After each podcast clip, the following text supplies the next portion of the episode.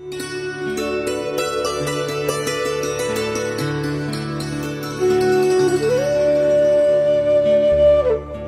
परमात्मा पाप कर्म दंड को भी काट सकता है। अभी तक जिस भी संत व महापुरुष से मिले, उन्होंने यही बताया कि पाप कर्म फल भोगने से ही समाप्त होगा। वो प्रभु कौन है जो पाप कर्म को काट देता है? वो काल के बंधन से छुड़वा देता है। उसका क्या नाम है? पूजा की विधि क्या है? कृपया अवश्य सुनिए। जगत गुरु तत्वदर्शी संत रामपाल जी महाराज के अमृत वचन। तेरे लगे रे सत्संग बागे हो बाग। बंदी छोड़ चमन के माड़ी। तेरे लगे रे सत्संग बाग। हो बाग बंदी छोड़ चमन के माड़ी, तेरे लगे।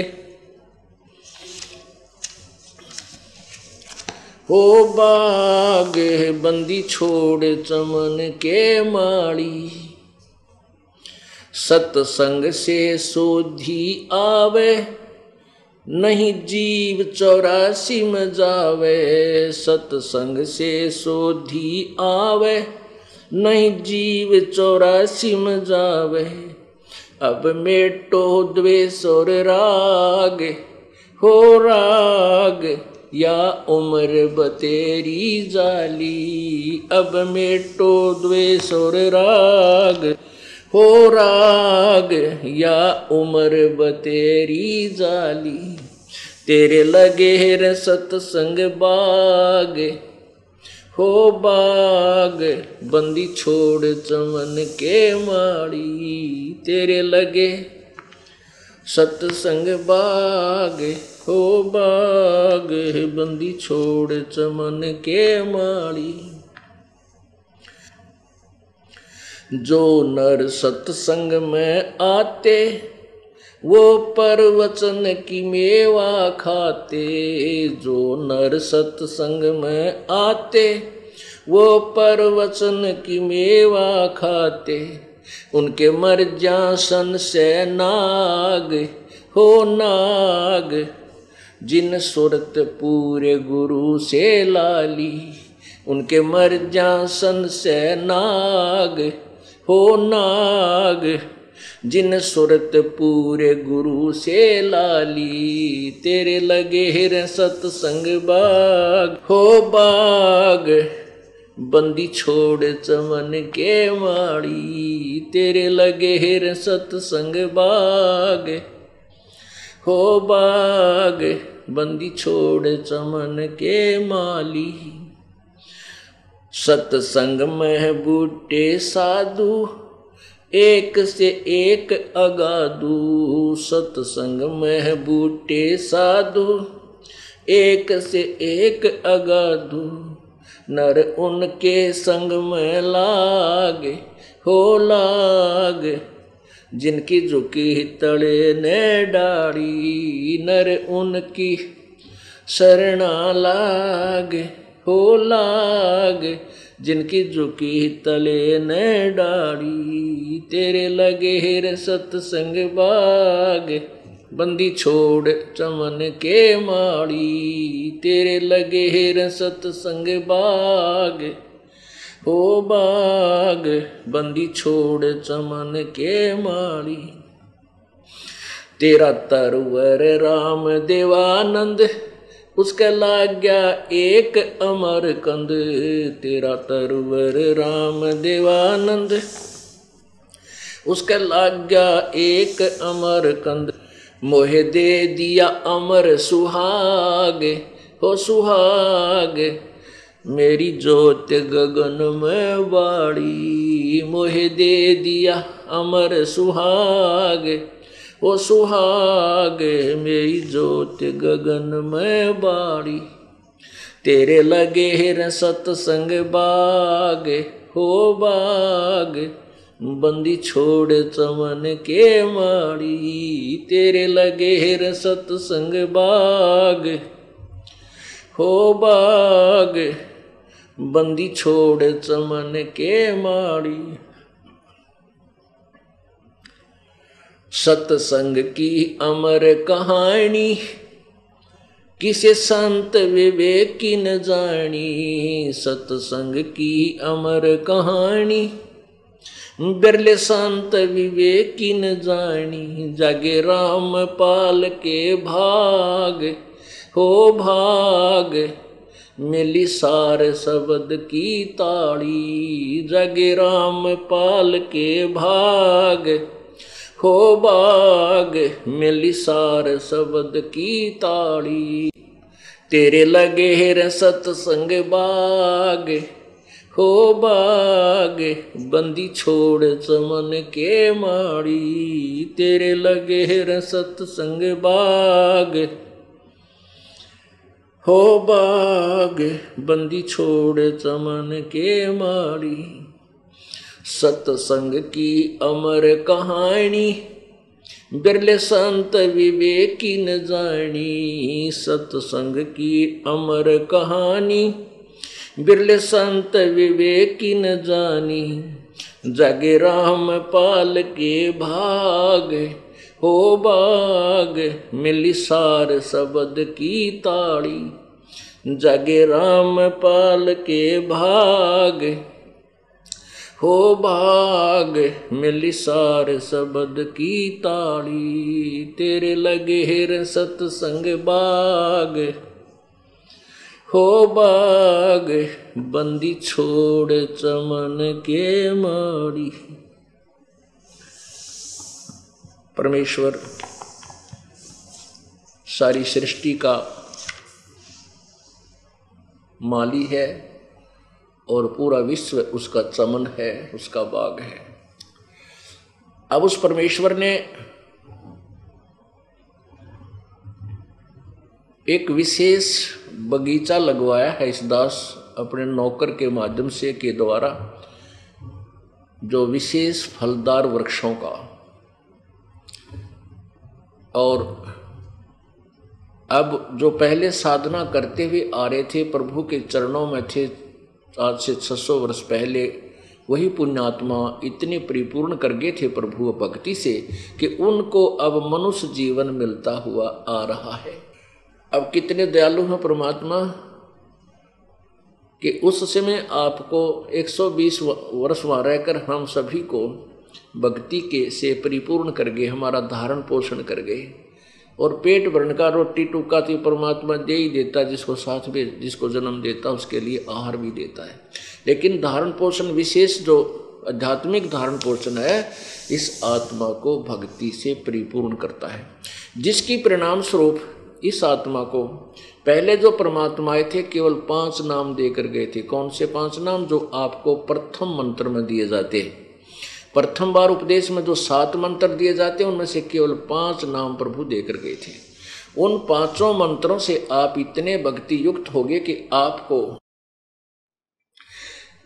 कई कंटिन्यूस मनुष्य जन्म भी मिलते हुए आ रहे हैं। और इस भक्ति काल, ये भक्ति युग शुरू हो गया, भक्ति का समय शुरू हो गया, भक्ति काल बोलते हैं इसको। इसके लिए परमात्मा ने पहले ही कबीर सागर में लिखा है कि धर्मदास तो लाख दुहाई और ये सार शब्द कहीं बार ना जाई और सार मूल ज्ञान, ये तत्व ज्ञान में की और ज़िक्र मत करना। कहते हैं, ये सार नाम बाहर जो पढ़ी ये बिचली पीढ़ी हंस नहीं तरही। अब फ़र्स्ट, अब और लास्ट और ये मध्य वाली जो है, मिड की। तो तीन कलयुग को तीन हिस्सों में बांटा प्रभु ने। तो सबसे पहले कहते हैं प्रथम चरण में हम बनारस में आए थे और मगर से हम सहसरी चले जाएँगे। ये प्रथम चरण होगा। और बिचला चरण कब होगा जब पूरा समाज शिक्षित होगा? उस समय मैं आऊँगा बर में पंथ में गरीबदास वाले पंथ में। हम आएँगे, हम ही बर में पंथ हम ही चलावें, सभी पंथ मिटाकर एक पंथ चलावें। और अब ये बिचली पीढ़ी शुरू होगी। लास्ट की जो पीढ़ी होगी, कलियों के वो जो व्यक्ति होंगे पुराणी होंगे, मनुष्य, मानव श्रीधारी वो कर्तगनी हो जाएँगे, पूरे विकारी हो जाएँगे, सब गंदे कर्म किया करेंगे मांस आहार कराया करेंगे। अभी देख लो कितना स्पीड पकड़ा विकारों की तरफ़ समाज। हिंदू समाज मुसलमान भाइयों को, मुसलमानों को इसलिए बुरा बताता था कि मांस खाते हैं। केवल इसी दृष्टिकोण से वो उनसे हेट करता था, घृणा करता अब हिंदू समाज में शायद मुसलमानों से भी ज़्यादा मांस खाने वाले व्यक्ति हैं। और सिख समाज में तमाकू का भी परहेज था। मांस की तो बहुत दूर की बात है। और सिख समाज के अंदर मांस तो ऐसा हो गया जैसे हलवा पूरी होया करे। अरे थरा गजब हो उन महापुरुषों का एक भी अनुसरण नहीं रहा, जिनके हम अनुयायी कहलाते हैं और गुणगान करते हैं। तो इसी प्रकार ये बिजली गिरती हुई आ रही है। अब ये समाज, एक बार मानव समाज में ये स्टॉप लगेगा इन विकारों का, बुराइयों का माया की दौड़ धूप का, क्योंकि परमात्मा जो धन देगा, परमात्मा जो घर में सुख देगा, वो किसी से नहीं हो सकता। ना दो नंबर का धंधा करके, ना रिश्वत लेकर किसी प्रकार भी प्राणी धनी नहीं हो सकता। और मान लीजिए किसी से दो नंबर करके इधर उधर से पैसे इकट्ठे कर भी लेगा तो पर एक ही चोट लग जाएगी, कोई बच्चा बीमार हो जाएगा, एक दो लाख रुपया लगवा कर मर भी जाओ, मृत्यु को भी प्राप्त हो जाएगा, यानी डबल मार लगेगी। और वो पाप जो न्यो के न्यो रह जाएँगे, धन तो रहा नहीं, लेकिन वो पाप जो के तो रह जाते हैं, जिस कारण से उसने वो धन जोड़ा था, वो पाप फिर उसने गधे कुत्ते सुअर की जूनी में जाकर भोगने पड़ते हैं। तो अब ऐसा निर्मल ज्ञान पूरे विश्व में फैलेगा ठीक है, कोई दो चार दस प्रतिशत कर्महीन इंसान होंगे, वो तो अलग बात है। जहाँ नब्बे प्रतिशत इंसान ठीक हो जाएँगे, उन दस प्रतिशत की पार पड़े को नहीं, उनकी नहीं बसावेगी उन्हें सीधा होना पड़ेगा। वो वो भी सीधे हो जाएँगे, विकार रहित हो जाएँगे, शर्माया करेंगे, लुकते फिरा करेंगे। अब विचार करना, हमारे जो भक्त हैं हमारे भक्तों के भगत तो थोड़े बहुत शर्मा जाते हैं, रिश्तेदार ने नो के हमारे घर में बीड़ी ना पिए। हालाँकि वो ना, ऐसा शर्माना लोक लाज करना नाम खंड करता है, लेकिन बालक तुरंत कह देते कि हमारे घर में बीड़ी नहीं पियोगे आप। तो फिर वो जो बीड़ी, शराब पीने वाले हमारे भक्तों के घर में आ भी जाते हैं। तो कहीं छुप के गली में बाहर बैठ के जो कहा कि देखो बालक तना देख ले इनका, आके फिर टोक दे तू। बीड़ी पी है। तो ऐसे डरा करेंगे फिर ये पाप करते हुए। और धीरे धीरे फिर ये बुराई छूट जाएगी। एक दूसरे को देख कर छोड़ेंगे। अब हमने ऐसे बुराई प्रारंभ की है, एक बीड़ी पीन लग गया दूसरा दिखाइए। एक बार तो उसको बहुत बुरी तरह खांसी, उठे, आँखा में पानी आवे, फिर जो जो मास्टर है ना पीने वाला तो कहा, कोई बात ना, मेरा भी नहीं हुआ था एक बार, पी ले पी ले। उसने प्या के छोड़े और ट्रेंड कर देता है। ऐसे ही जब हम बुराई से दूर हो जाएँगे, हमारे संग में, हमारे बच्चों के संग में जो व्यक्ति आओगा, उसको भी नहीं कहेंगे, भाई, यहाँ बीड़ी मत पिए। मेरा धुआँ चढ़ता है, मुझे नुकसान होता है, हमारे घर में हानि हो जाती है तो फिर वो अप शर्मा कर छोड़ देंगे बुराइयों एक भगत कह रहा था, जी, मेरे, हमारे सारे घर में जो ना मांस खाते थे, हम भी खाते थे। अब ज्ञान हुआ तो हमने, मैंने, मेरी माँ ने बान भाई उन सबने नाम ले लिया। मेरा पाप, पिताजी नाम मान दे तो हमने बनाना ही बंद कर दिया। तो वो ढीठ है, बाहर तिल्ला होगा, होटल पर बनाया बनाया। और वहाँ जो तो खान लगेगा ना, जब वो छोटा सा लड़का है, मेरा, वो जाके दादा आज तू ये मुर्गे का मांस खाता है एक दिन मुर्गा तो तू मुर्गा बनेगा ये मनुष्य बनेगा तुझे खाएगा। तो एक दो बार तो उसने धमकाया फिर जब भी खा, खाता दिखा जब वह पहुँचा तो बुढ़ा फिर छुप के बाथरूम में बैठ के खाने लगे कुआड़ मुंद के अरे छोड़ता नहीं वो बकवाद नहीं की नहीं रख। तो अंत में उसने त्यागना भी पड़ेगा।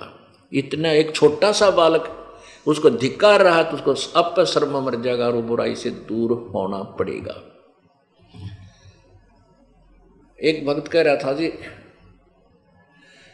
मेरा सात आठ वर्ष का लड़का है तो मेरा पिताजी ओका पिया था। पहले तो वो दादा का ओका घना बरा करता, दादा सराह देता, वाह, मेरा बेटा, यू सेवा करेगा, मेरी तब है पोता है। फिर उसको उसने नाम ले लिया, फिर पता लग गया भी ओका वर्ण से नाम टूट जाता है। फिर वो दादा की उसकी बिगड़ गई। दादा तो इतने लाड करे था, पोता जो है, ओका भरे था। अरे तो ओका भर दे। अगला, ना दादा ओका भरनी के ऊपर भी पाप बताया है हमारे गुरु जी ने? तो छोड़ दे नहीं इसने बीमारी ने। बोला अच्छा तू मेरा दादा पाक गया, है? तू मुझे शिक्षा देने वाला हो गया। देखो, ये विचार है हमारे बिना ज्ञान के।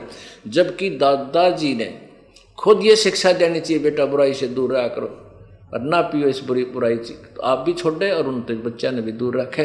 तो ऐसे ही समाज सुधरेगा, उल्टी साइड तो सुधरेगा। अब बुढ़ा नहीं, बालक सी देख रहेंगे अब जो प्रसंग चल रहा है,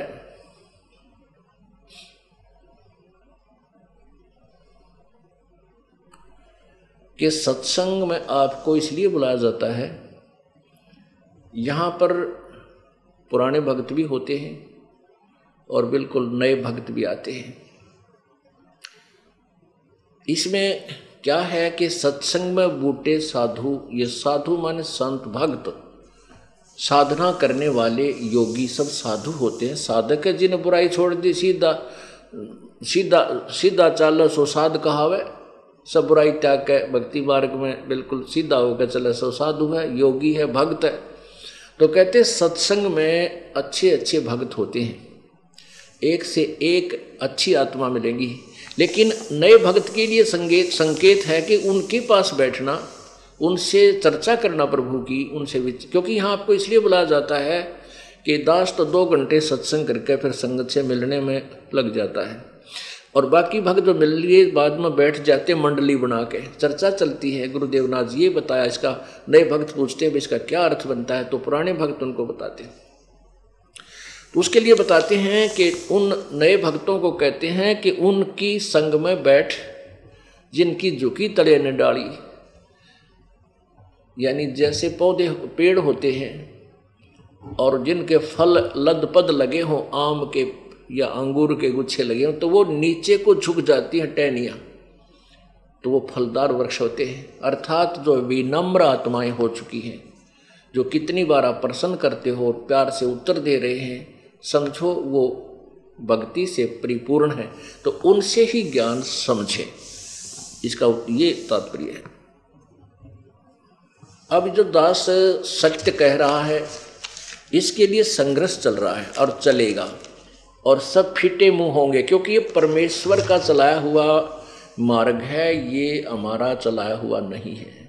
परमेश्वर ने पहले से ही ये निर्धारित समय किया हुआ था। अब ना तो मेरे पिताजी ने कदे यू काम देखा ना करया, जो दास की ड्यूटी लाई, ना दादाजी ने, ना परदादा सात पीढ़ी तक तो हमें ज्ञान है कि इस व्यवसाय में कोई भी व्यक्ति हमारे खानकुल में नहीं था। और जब दास को ये सेलेक्ट किया है, और ये दास जेई की सर्विस करता था, दो रोटी बढ़िया मिल रही थी, और जिसको ये संसार सुख मानता, वो सुख भी, दो पुत्र थे, दो पुत्री और बढ़िया झोंपड़ी डाल रखी थी, ठीक काम चल रहा था। अब परमात्मा ने दया करी, प्रेरणा दी अपने दास को, रह रह कर। और वो नौकरी भी त्याग, त्यागनी पड़गी इस परमार्थ के लिए। सब इच्छा से त्यागा। अब इसका विरोध जो करते हैं हमारे मार्ग का, क्योंकि कौन करते हैं? वो करते अज्ञानी जो गुरु पद पर बैठे हैं। और जो आचार्य पद पर बैठे हैं, जिनको ये पता लग गया है कि तुम्हारे अज्ञान की खाल उतर चुकी है। और जनता को पता लग गया तो तुम्हारे पास कोई नहीं आएगा धिक्का रहेगा तुम्हारे को। तुम्हें कहीं ठिकाना नहीं पृथ्वी पर। तो उन्होंने उस सत्य को छुपाने के लिए कि संत रामपाल हमारी खाल उतार रहा है, हमारे अज्ञान को स्पष्ट कर रहा है, उसकी, उसको दबाने के लिए कि इसका जो है प्रचार बंद करवा दिया जाए और कोई विकल्प नहीं। इस दृष्टिकोण से उन्होंने जनता को भ्रमित करना प्रारंभ किया सतलोक का आश्रम क्रोथा में ऐसा होता है, वहाँ ऐसा होता है, वो पाखंडी है ढोंगी है, ये करता है। वो ये चाहते थे कि उसको इतना बदनाम कर दे रामपाल को कि वहाँ कोई व्यक्ति जावे, कोई ना ना अपनी बहन बेटियाँ न जान दे। जनता को भ्रमित किया, फिर राजा को भ्रमित किया। और दोनों जनता और राजा ने मिलकर वो अत्याचार किया। शायद हमने कभी सुना भी नहीं होगा जो हमारे साथ किया लेकिन कोई बात नहीं। जिसके साथ परमात्मा है, उसका कोई कुछ नहीं बिगाड़ सके और ना बिगाड़ सकेगा। नहीं तो फिर भगवान है ही नहीं पृथ्वी पर। उसका परिणाम यह हुआ कि उससे अधिक उमंग के साथ भक्तात्मा जो हमारी सत्य से परिचित थे उमड़ उमड़ करा रहे हैं। और ये तत्वज्ञान फुल स्पीड से फैल रहा है। पूरे विश्व में जाएगा, इसको कोई रोक नहीं सकेगा पृथ्वी पर। यह प्रभु का चलाया हुआ, ये दास का या किसी व्यक्ति विशेष का नहीं है। और परमात्मा के मार्ग में जो बाधा करेगा, उसके बीच में खड़ा होगा, आंट लगाने की चेष्टा करेगा। वो तो उस अंधे गधे जैसा होगा, एक अंधा गधा था। और वो रेलगाड़ी की पटरी के बीच में खड़ा था। रेलगाड़ी आ रही थी। अब उसने देखा गड़गड़ गड़गड़ करती हुई कोई वस्तु आ रही है। अब गधे ने सोचा कि तुझे छेड़छाड़ करेगा। इसका पहले लात मार दूँ। अब ट्रेन ने तो वहाँ आना ही था, पर क्योंकि उसका मार्ग था और मार्ग में अंधा गदा खड़ा और वो ने सोचा कि आण देश ने मेरा निकट इसका लात ठोकूँगा। जो मुझे डिस्टर्ब करने आ रहा है कोई वस्तु। अब जो ही ट्रेन बिल्कुल निकट आई उस अंधे गधे ने दोनों लात मारी, दोनों पछंडे मारे, रेल के इंजन के, उठा के पटक दिया गदा के राखी पड़ा जाकर तो रेल के मार्ग में रंधा गदा खड़ा, कभी रुक सकता है? तो जो परमात्मा के मार्ग में कबीर परमेश्वर के इस मार्ग में बाधक बनेंगे, वो अंधे गधे समझ लेना। और उनकी वो दुर्गति होगी, आपके सामने दिखा दूँगा, चाहे राजा था, चाहे प्रजा, जो भगवान के बारे में, और इन बोली भाली आत्मा भक्तों के साथ है अत्याचार किया, दो साल तक लगभग भगवान का प्रचार बंद करवा दिया। इनके वो दुर्गति होगी, ये समाज देखेगा और याद करेगा। दास बदुआ नहीं दे रहा, लेकिन उनके किए हुए कर्मों का प्रतिफल बता रहा हूँ, ये होगा। ऐसे बहुत से प्रमाण आ रहे हैं उन निकाहों के जो विशेष बकवाद करा करते। एक घर के दो बच्चे गए थे वहाँ पर, पेट्रोल ले रहे, उसमें बोतल में पेट्रोल बम बना के फेंके थे। दोनों को अदरक मारा पड़ा है। दोनों को ही, दो भाई थे। तो ऐसे ऐसे बहुत से प्रमाण हैं जो आप बता रहे हैं भक्तात्मा जी, सचमुच ये तो जुल्म जिन्होंने किया था, उनके आगे आ रही है। ये तो आवेगी। परमात्मा का जो मार्ग है, इसको कोई बाधा नहीं कर सकता, और इसमें जो करेगा तो उसको इसका दुष्परिणाम परमात्मा ही देगा, उसका फल, उसको भोगना पड़ेगा। अब प्रसंग चल रहा है कि वो परमेश्वर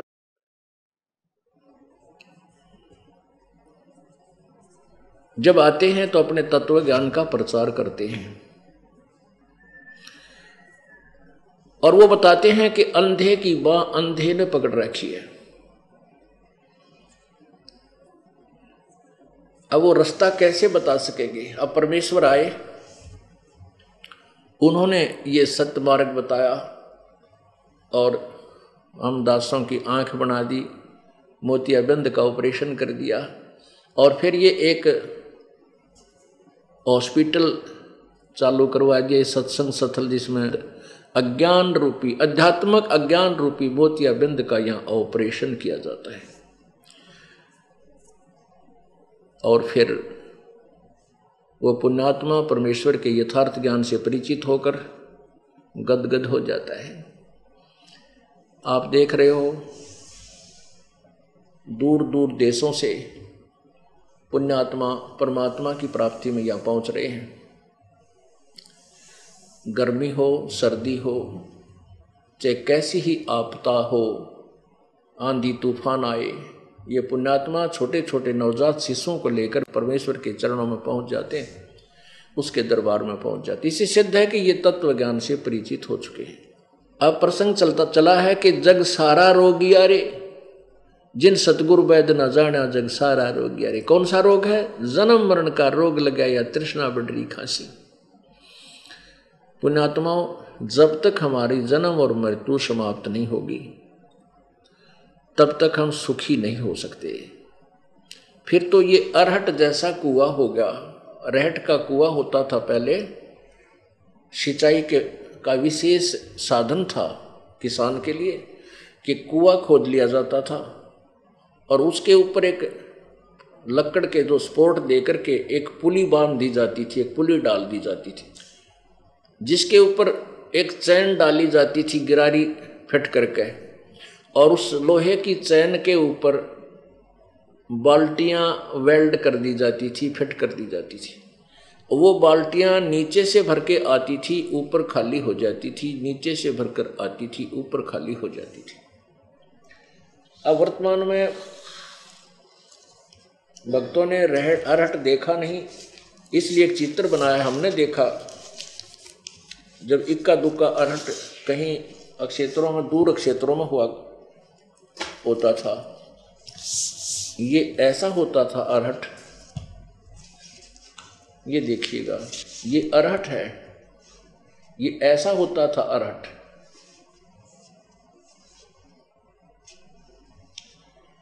ये कुआ है, ये कुआ है। ये कुआ है ऊपर, ये यहाँ तक, ये जल है नीचे। और ये एक पुली बना रखी होती थी लक्कड़ की। और इसके ऊपर ये चैन लगा करके, इसके चैन के ऊपर ये बाल्टियाँ फिट कर रखी हैं। ये एक बैल से या ऊँट से चलाया जाता था। पहले ये यंत्र नहीं बने थे, मोटर मशीन नहीं थी। जब ये चलता था तो नीचे से बाल्टी पानी से भरकर आती थी यहाँ, और फिर यहाँ आकर ये खाली हो जाती थी। नीचे इसका एक प्लेटफार्म सा बना करके आगे पानी खेत में जाने के लिए निकाला जाता था।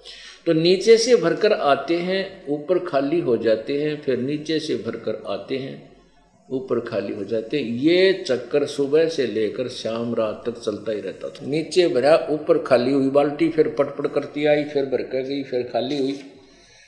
तो यहाँ जन्म मृत्यु का यो रोग हमारे ऐसा लगा हुआ है। ये अरहट का कुआ, लोई, यागल बंजा है, सब कोई, कीड़ी, कुंजर और अवतारा हर डोर बंधे कई बारा ये चतुर्भुजी भगवान को कहावे हर हर हर डोर बंधे सभी आवे, हर अरहट डोर।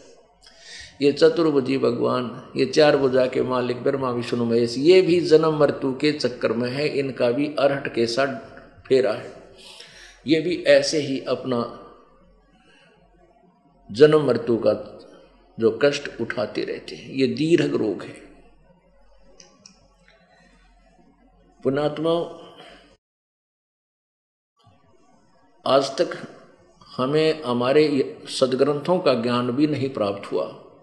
पवित्र हिंदू धर्म में जन्म होने के कारण हमें जो अज्ञान सुना था, हमने लोक वेद सुना था, दंत कथा सुनी थी, उसमें यही बताया गया था कि ब्रह्मा, विष्णु, महेश, सर्वेश्वर हैं, महेश्वर हैं, और ये कालज्ज मर्तुज ये कालज अविनाशी, इनके कोई माता पिता नहीं।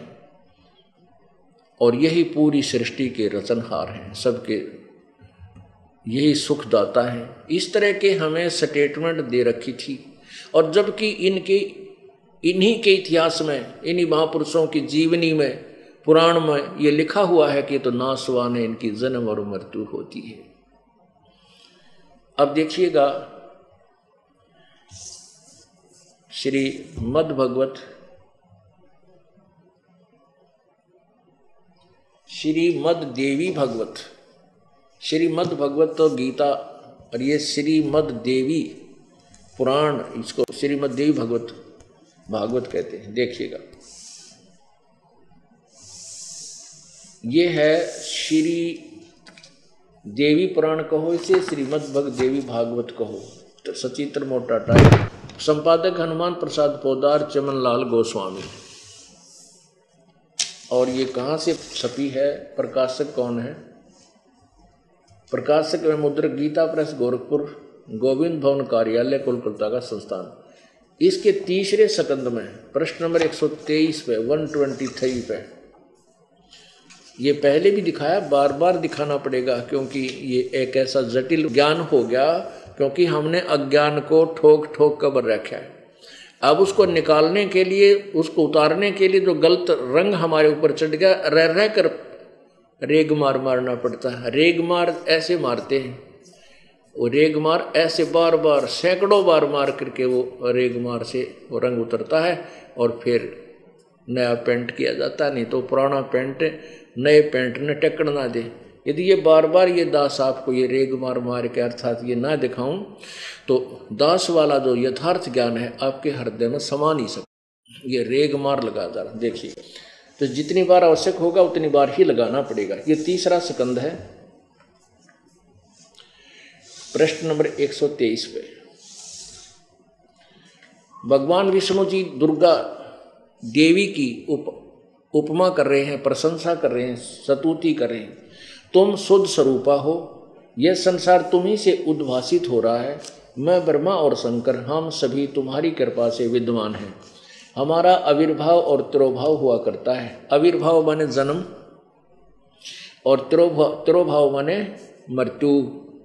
हमारा तो मैं यानी विष्णु, ब्रह्मा और शंकर हमारा तो आविर्भाव और तिरोभाव जन्म मृत्यु हुआ करता है, केवल तुम ही नित्य हो, जगत जननी हो, प्रकृति और सनातनी देवी हो। अब देखिएगा। भगवान शंकर बोले, देवी, यदि महाभाग विष्णु तुम्हें से प्रकट हुए हैं तो उनके बाद उत्पन्न होने वाले ब्रह्मा भी तुम्हारे बालक हुए। फिर मैं तुमोगनी लीला करने वाला शंकर, क्या तुम्हारी संतान नहीं हुआ? अर्थात मुझे भी उत्पन्न करने वाली तुम ही हो। फिर नीचे देख। इस संसार की सृष्टि सतीथि और संहार में तुम्हारे गुण सदा समर्थ हैं। इन्हीं तीनों गुणों से उत्पन्न हम ब्रह्मा, विष्णु एवं शंकर नियमानुसार कार्य में तत्पर रहते हैं। अब इस पवित्र पुराण ने, देवी पुराण ने सारा ही कंसेप्ट क्लियर कर दिया, जिसको हम ब्रह्मा, विष्णु, महेश को अजरो अमर, सर्वेश्वर, महेश्वर के कोई माता पिता नहीं है। ये सर्वस्वा है। ये तो खुद कहते हैं, हम तो जन्म मृत्यु होती है। और एक तो ये सिद्ध हुआ कि ये अविनाशी नहीं है। इनकी जन्म और मृत्यु का रोग इनके भी लगा हुआ है। दूसरा ये हुआ कि दुर्गा को प्रकृति भी कहते हैं। तीसरा ये हुआ कि ब्रह्मा, विष्णु, महेश इसके पुत्र हैं। और चौथा ये स्पष्ट हुआ कि रजगुण ब्रह्मा है, सतगुण विष्णु है, तमगुण शिव जी। अब इन, इन्हीं तीन, चार जो प्रश्न हमारे दिमाग में घूम रहे थे, इनका समाधान कर दिया पवित्र देवी भागवत पुराण ने। अपनात्मा, अगर ये दास सीधा ही कह दे, क्योंकि हमारे भगवान ने तत्व ज्ञान में पहले बता रखा था कि ये चतुर्भुजी भगवान कहावे हर हट डोरे बंधे सब आवे। हमें तो विश्वास था अपने मालिक की वाणी पर पर आपको नहीं हो सकता था क्योंकि जैसा कि आपको पर कल दिखाया था कि ये दानंद जैसे मैं ऋषि कथित मैं ऋषि भगवान के विषय में क्या कहते हैं वो तो अशिक्षित था जुलाहा था शूद्र था हाँ, और कई ब्राह्मणों के पास संस्कृत पढ़ने को गया। उन्होंने पढ़ाने से मना कर दिया और ऊट पटांग भाषा बना के एंड बैंड बोलने लग गया। अब बकवाद यानी जो भी उसके जिंदे जी उसने को शब्द शब्द बनाए थे या कविता बनाई थी, उसके अनुयायी उसको पढ़कर, हैं, उसको आगे उसको पढ़ते रहे अरे तरह बोलियो, जो गीता, पुराण, वेद बता रहे हैं, वही हमारे भगवान की वाणी, अमृत वाणी वो पहले ही बता रही है। तो इसलिए उन कथित ऋषियों और कथित गुरुओं के अज्ञान से आप इतने परिपूर्ण हो चुके थे कि ब्रह्मा, विष्णु, महेश, अजरो, अमर हैं। और जित जो ऋषि वह ऋषि सतयुग में हुए त्रेता में हुए, वह तो भाई आंडी थे कति।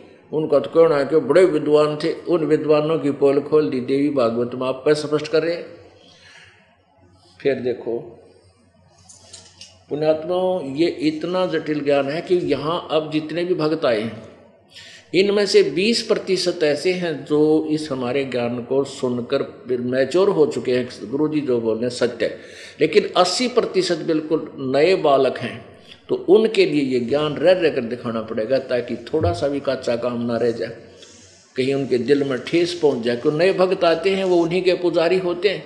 और जब ये आँखों देखेंगे कि सचमुच ये तो स्पष्ट है, लिखा हुआ है तो वो बच्चे सहर्ष इस ज्ञान को स्वीकार करेंगे। इसलिए बार बार यह लालटन दिखानी पड़ती है। मुझे इन सदग्रंथों को की ना तो आवश्यकता थी, ना पुराण की, ना गीता जी की, ना वेदों की, ना पुराणों की, ना कुरान की। क्योंकि हमारे परमात्मा के मुख्य ज्ञान में मुख्य उनकी अमृतवाणी में ये सभी पुराणों का और वेदों का और गीता जी का यथार्थ ज्ञान दे रखा है, सिंपल लैंग्वेज में। उससे हम संतुष्ट हो चुके थे। उससे जो विधि उन्होंने भक्ति की बताई थी, उससे हमें जो लाभ हुए, वो अद्वितीय थे। इससे हम संतुष्ट हो चुके थे। लेकिन आप जी, जो अन्य समाज भर था हमारे की तरह, वो उन्हीं सदग्रंथों को देखकर विश्वास कर सकता परमेश्वर की वाणी पर जिन पर आप आधारित थे। जैसे पवित्र हिंदू समाज पूर्ण रूप से पुराणों के ऊपर आधारित है। वेदों का तो नाम नाम लेते हैं, वेद अच्छा ज्ञान है, बिल्कुल सही है, लेकिन वेदों के ज्ञान का जनसाधारण को कति पता नहीं। जरा सा भी पता नहीं। लेकिन पुराणों के आधार पर उन्होंने के बता रखा था नकली गुरुओं ने, कि ब्रह्मा, विष्णु, महेश सर्वेश्वर हैं, सबके पूज्य हैं, यही इनके कोई माता पिता नहीं अजरो अमर है। तो उन ही पुराणों को जिनके आधार से हमारे अंदर अज्ञान ठोका गया था कि हम भी ये कहते थे, पुराणों में लिखा है ऐसा, ब्रह्मा, विष्णु, महेश, सर्व, सर्वेश्वर है। अब हमने उन्हीं पुराणों में खुद पढ़ लिया, स्वयं पढ़ लिया और पता लग गया कि ये इसमत ये लिखा है कि ये तो नासवान है, खुद कहते हैं हमारा जन्म मृत्यु होता है।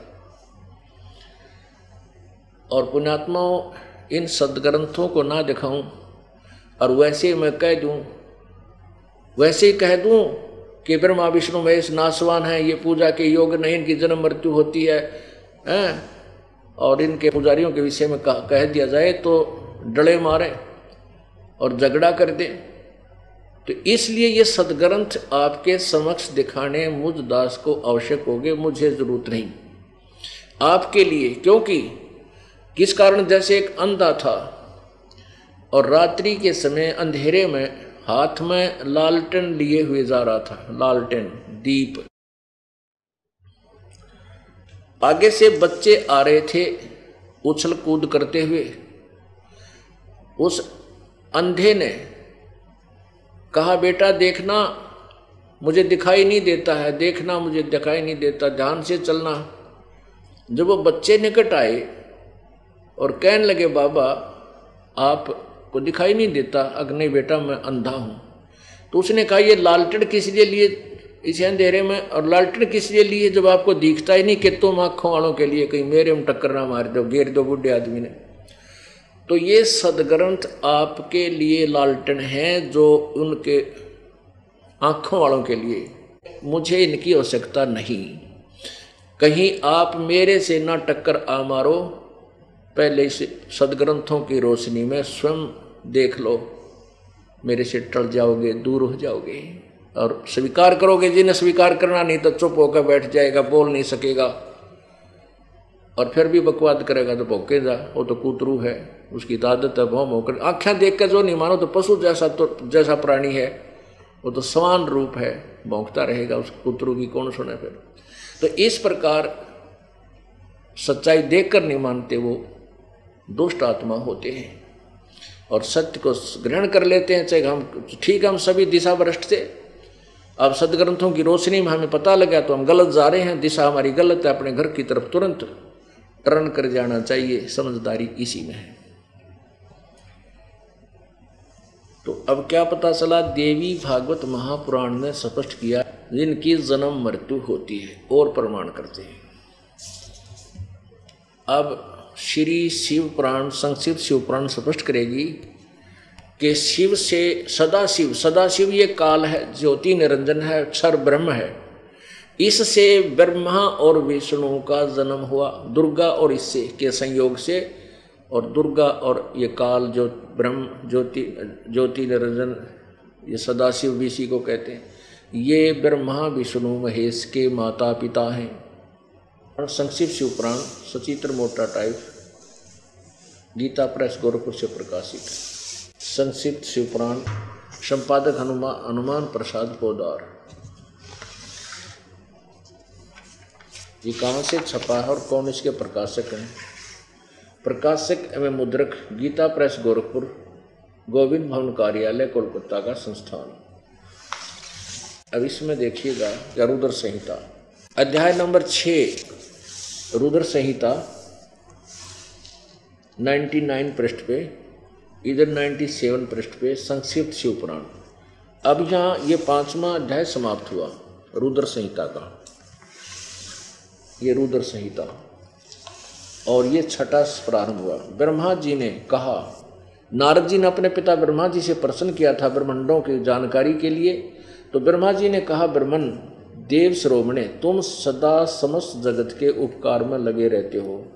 तुमने लोगों के हित की कामना से बहुत उत्तम बात पूछी है।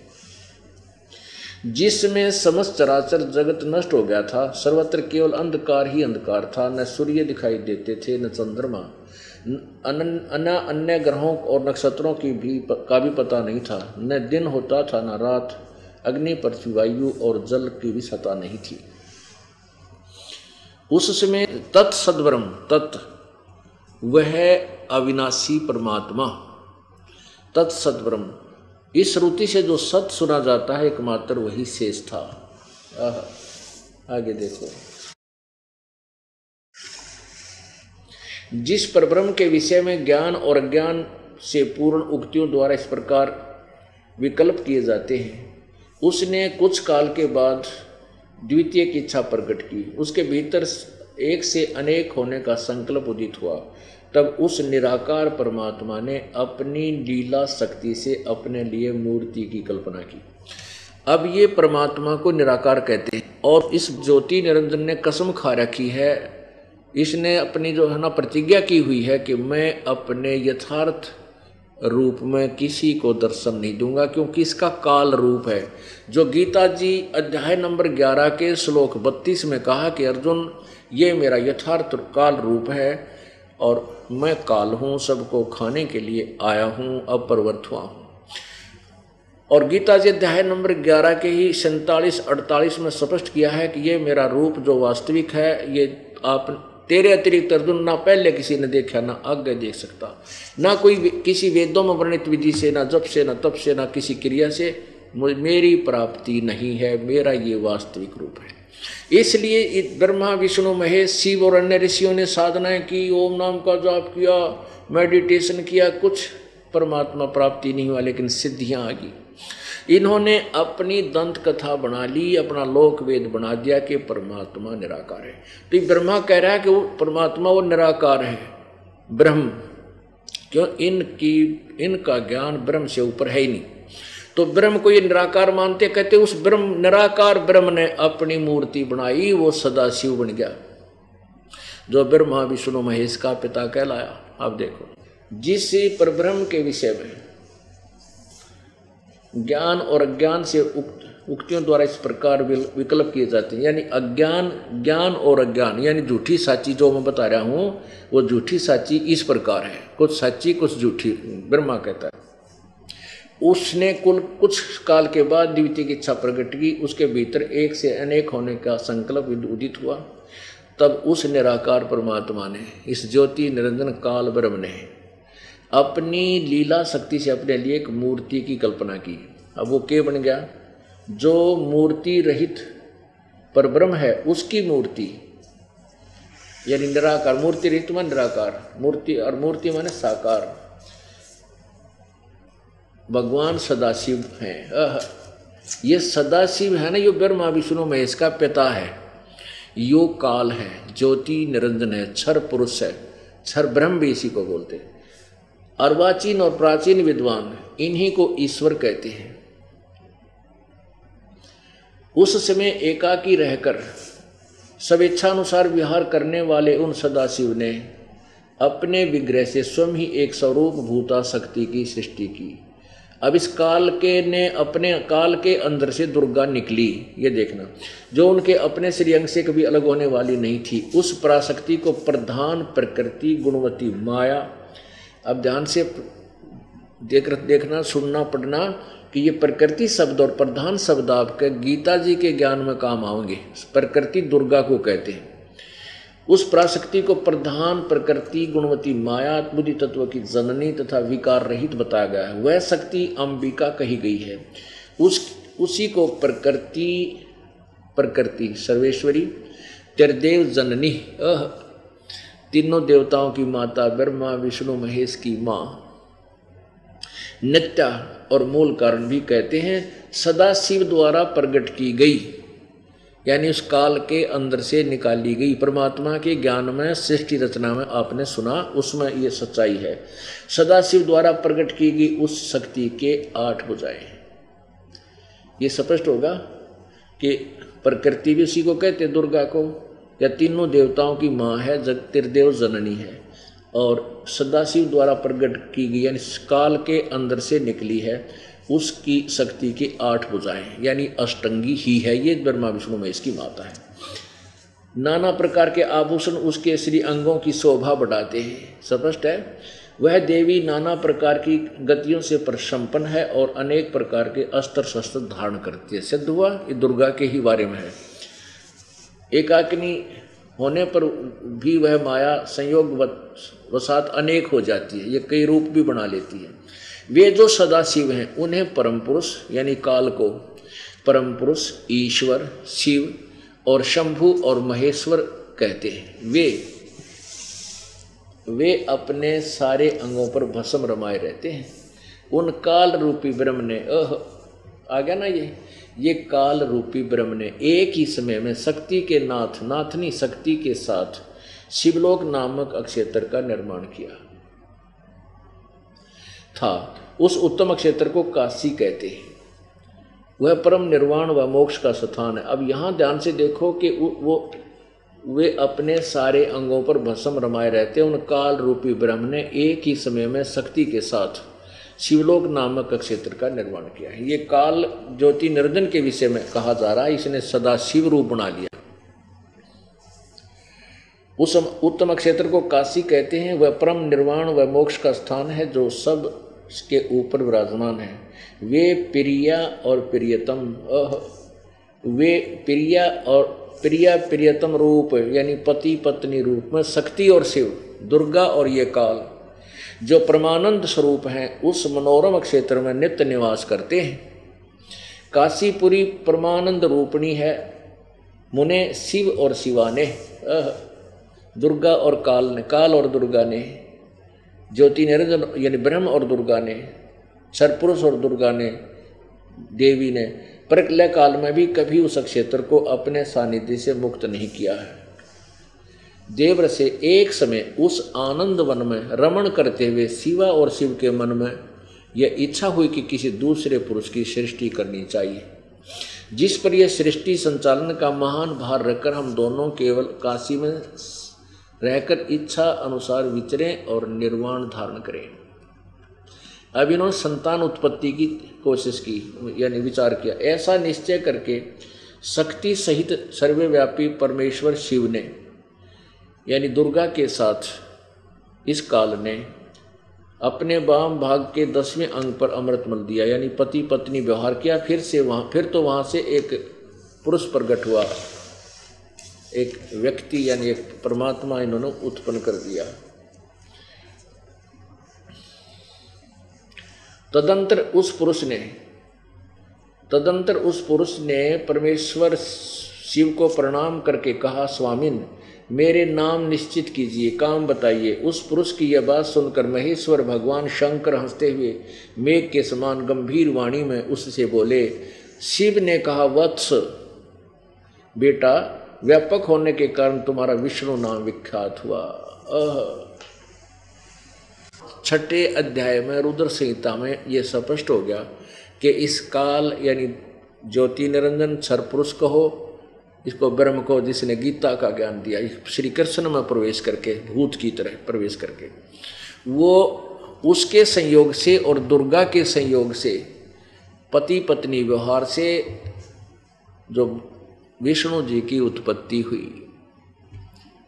अरे तेरा गजब हो हमारे सद, हमारे जो सिलेबस तो बता रहा है कुछ, और हमारे गुरु बताया करते, उआ बाई एंडमेंट बोलिया करते थे।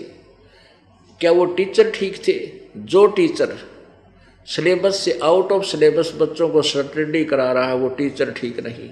वो शत्रु है उन विद्यार्थियों का। गुमराह कर रहा है वो। नावल की कहानी सुना रहा है। इधर उधर के गप्पे आंक रहा है। तो पुण्यात्मा मेरे को परमेश्वर ने टीचर बना के भेज दिया। और एक टीचर का कर्तव्य है कि वो जैसे पहले वाले अध्यापक ने कोई प्रश्न गलत हल कर रखा है और वो नए टीचर के सामने वो आता है तो वो क्या करेगा? उसका कर्तव्य बनता पहले उसमें सुधार करे कि बच्चों, ये गलत प्रश्न हल हो, होया हुआ है और तुमने गलत गोट रखा है। इसको ऐसे ठीक करो। अब वो बच्चे जाते हैं उस टीचर के पास जो दूसरी कक्षा में है। कि ये आपका किया हुआ प्रश्न उस टीचर ने, नए ने गलत बता दिया तो वो जग, वो फिर अपनी बेजती महसूस करता है तेरी तक पोल पाटेगी और कितने दिन तो पढ़ा आ रहे यही दो दूना छः दो दूना छः और अब उसको बताया गया, दो दूना चार बतावें। जो कि सत्य है तो उसने उनको मुश्किल माचगी थारी बेजती होगी।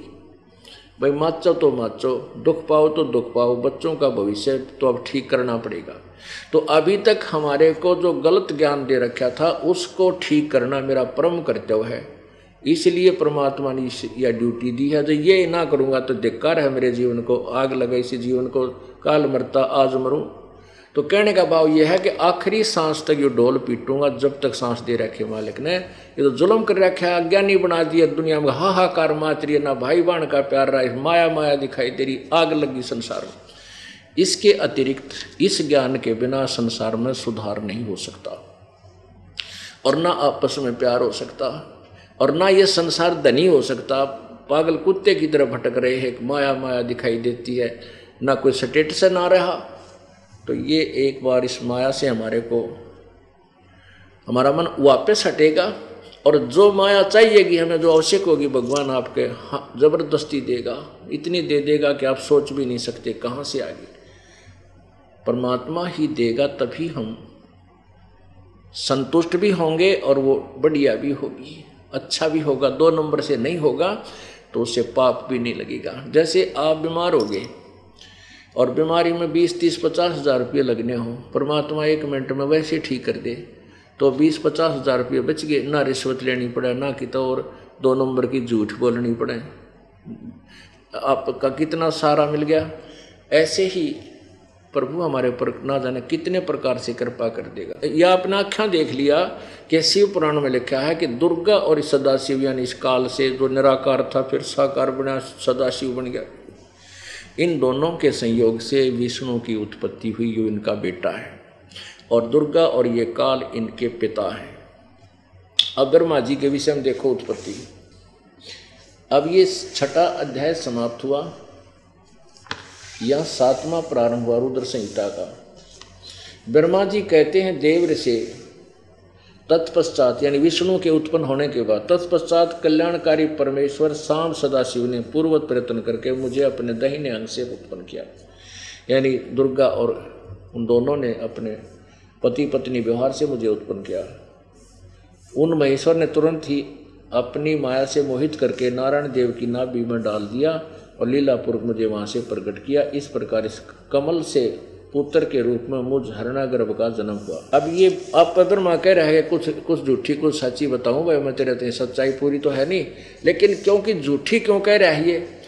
जब ब्रह्मा जी कमल के फूल पर उत्पन्न हुए, और ये पुराणों का ज्ञान ब्रह्मा जी द्वारा ही दिया गया है। वो सबका वही ज्ञान दाता है। लेकिन इनके आगे वक्ता उस ज्ञान को श्रवण करके बोलने वाले अलग अलग हो गए उन्होंने कुछ अपना मिश्रण करके अलग अलग बोला तो उनके नाम के कारण, लेखक के वक्ता के नाम के कारण, इन पुराणों का अठा, पुराणों को अठारह अठारह भागों में बांट दिया। वैसे ज्ञान एक ही है। अठारह पुराण जैसे ये अठारह बोध, उन अठारह बोध में ये अठारह पुराणों को एक ज्ञान लिखा है। अब ब्रह्मा की उत्पत्ति दुर्गा और काल से, विष्णु की उत्पत्ति दुर्गा और काल से। और ये स्वयं स्वीकार स्वीकार कर रहे हैं देवी भागवत में कि हमारा तो जन्म और मृत्यु होता, आप हमारी माता हो, हैं, और आप प्रकृति देवी हो। अब ये सिद्ध हुआ कि ब्रह्मा, विष्णु, महेश का जन्म, मृत्यु होता। अब महेश की और गड़बड़ी रहेगी। कि यो, अब यहाँ इसमें क्या चक्कर है? वैसे देवी पुराण में तो शंकर जी ने स्पष्ट कर रखा है कि मैं भी आप ही की संतान हूँ, आप ही से मेरा जन्म हुआ यहाँ भी अनुवादकर्ता ने गड़बड़ कर रखी है संस्कृत से हिंदी में। अब इसने अनुवादकर्ता ने वो कुछ गोलमोल कर दिया कि शिव से शिव की उत्पत्ति कैसे लिखूँ? तो यहाँ उसने छोड़ दिया। लेकिन आगे ये स्पष्ट कर दिए चार इसी के नौवें अध्याय में। ये देखिएगा। प्रश्न नंबर 110 संसद शिव पुराण ये नौवा अध्याय यहाँ समाप्त होता है, इसके ऊपर देखो। इस प्रकार ब्रह्मा, विष्णु और रुद्र इन तीनों देवताओं में गुण हैं, परंतु शिव गुणातीत माने गए अब इस प्रकार ब्रह्मा, विष्णु और रुद्र यानी ब्रह्मा, विष्णु और शिव, ये शंकर इन तीनों में तो देवताओं में गुण है रजगुण ब्रह्मा सतगुण विष्णु, तमगुण शिव जी लेकिन ये शिव गुणातीत माने गए। काल जो है, ये इनसे न्यारा है। जो गीता जी के सातवें अध्याय के बारहवें श्लोक में कहता है कि इन तीनों गुणों के सतगुण रजगुण से उत्पन्न होने वाले जो भाव हैं, ये सब मुझसे ही उत्पन्न होने वाले जान, लेकिन मैं इनमें नहीं और ये मुझमें नहीं। मैं इनसे न्यारा हूँ। यहाँ भी यही लिखा है कि वो इनसे अलग रहते तो हो गए चार। ये इनका तीनों का पिता है और दुर्गा इनकी माता है।